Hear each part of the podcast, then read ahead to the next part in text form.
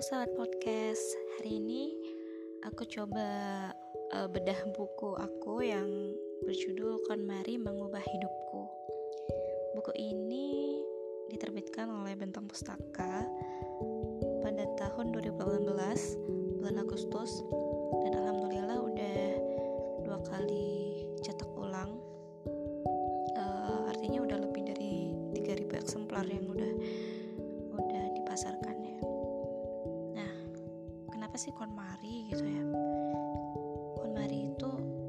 bagi aku personal itu mirip dan mengingatkan masa kecil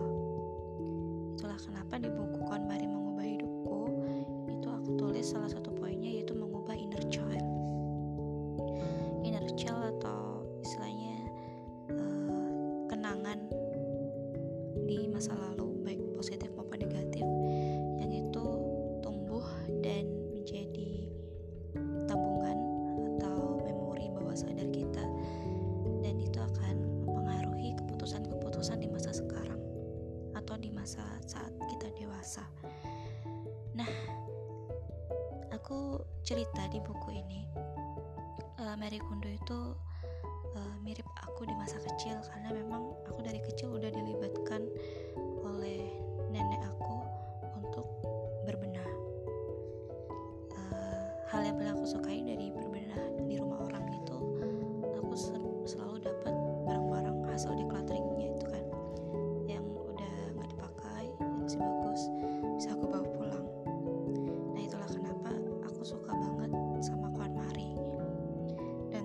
sih bikin komunitas KonMari Indonesia dan diliput oleh beberapa media. Dan akhirnya itu uh, ya sampai juga ke mereka. Namun ada beberapa kebijakan yang akhirnya uh, kita harus uh, berhenti untuk uh, membangun komunitas itu. KonMari sendiri itu adalah metode decluttering yang fenomenal ya yang udah tersusun dari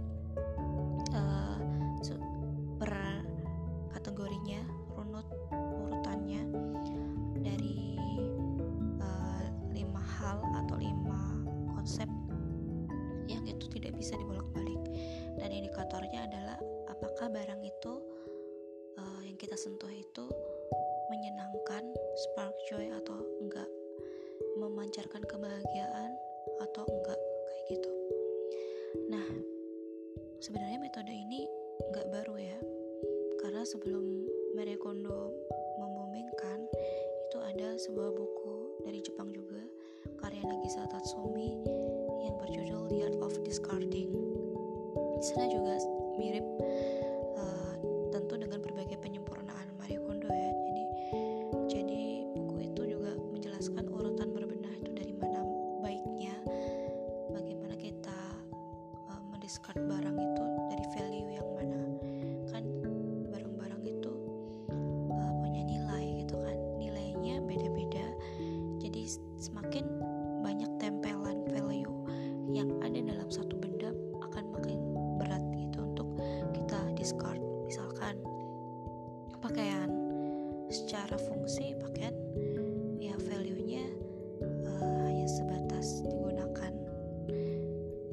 saja gitu kan untuk kebutuhan kita sehari-hari. Tapi ketika dia ditempelkan dengan nilai rarity kelangkaan nilai sentimental kenangan atau bahkan bernilai uh, barang itu sangat langka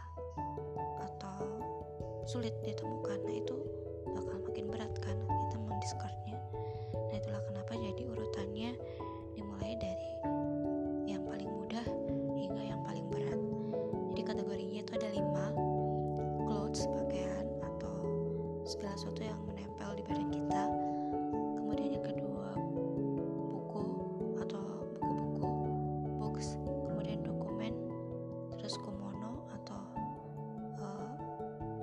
benda-benda yang kecil atau di luar kategori itu. Dan yang terakhir adalah barang yang berkaitan dengan kenangan atau sentimental item.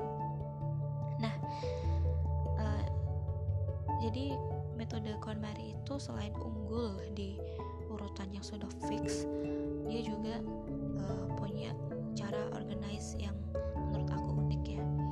Uh, melipatnya menatanya. Walaupun sebenarnya semua orang juga cocok dengan caranya gitu kan. Ya makanya balik lagi uh, berbenah itu adalah suatu yang personal yang menurut aku nggak bisa setiap orang itu harus sama. Nah uh, Marie Kondo ini mengubah hidupku ya yes uh, aku aku bisa akui itu dan aku tuliskan di buku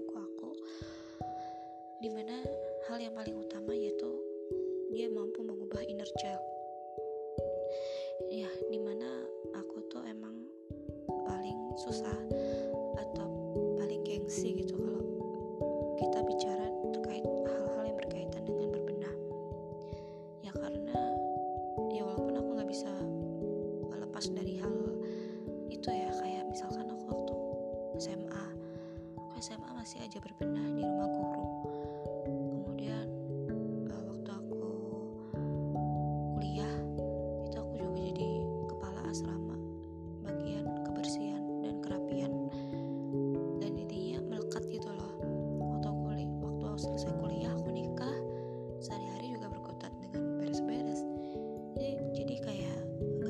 lepas gitu ya.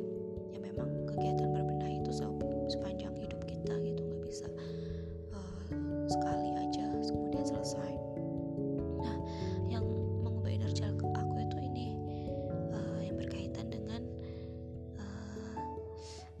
benda-benda uh, atau masa lalu yang negatif yang itu akhirnya aku bisa discard dengan sekalian mendiscarding barang-barang yang berkaitan dengan itu termasuk file digital ya aku punya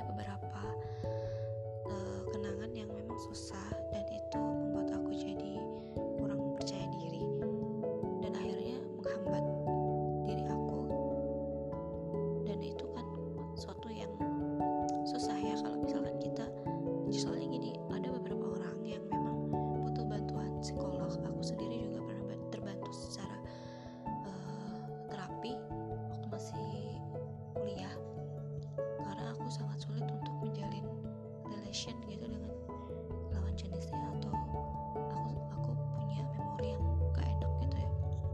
Terutama waktu masa kecil kan memang kedua orang tua aku uh, pisah. Dan itu aku gak punya kenangan sama sekali yang baik-baik terhadap bapak aku. Jadi kayak hmm, negatif semua gitu ya. Dan SMA juga aku punya kenangan yang sedih gitu kan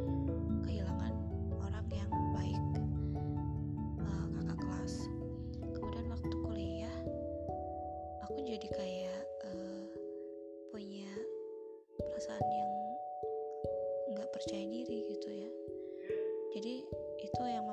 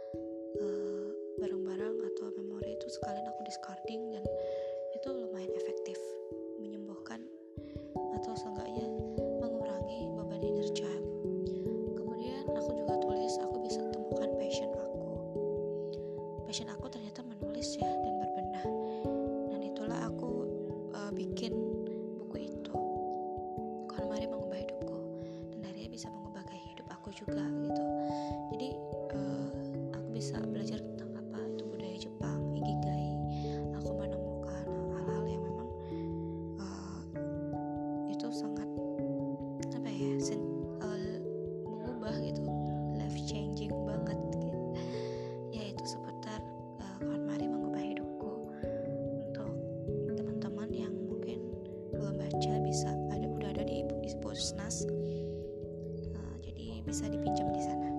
Oke okay, semoga bermanfaat podcastnya and see you.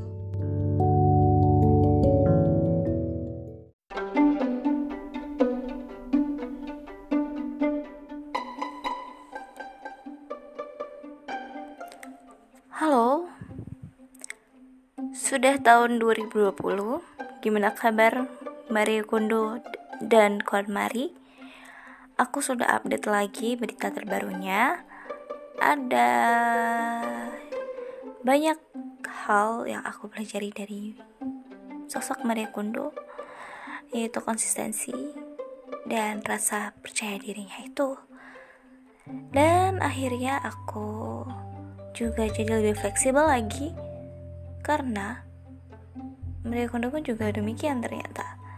Yang dulu harus begini begitu dengan metodenya sekarang aku lihat lebih ya lebih dimudahkan dan tidak harus kaku seperti yang dulu ya. Harus dilipat dengan kotak dan sebagainya. Sekarang sudah lebih fleksibel lagi.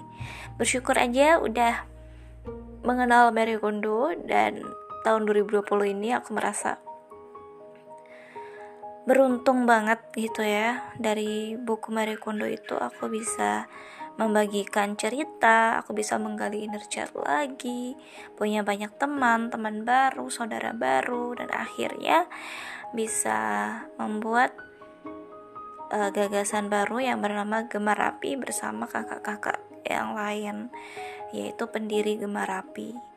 Alhamdulillah, terima kasih dan aku juga sangat bersyukur buku aku yang tahun 2018 lalu sudah terjual lebih dari 4000 eksemplar dan aku berharap semoga karyaku ke depan lebih baik lagi dan bisa diterima di masyarakat. Terima kasih.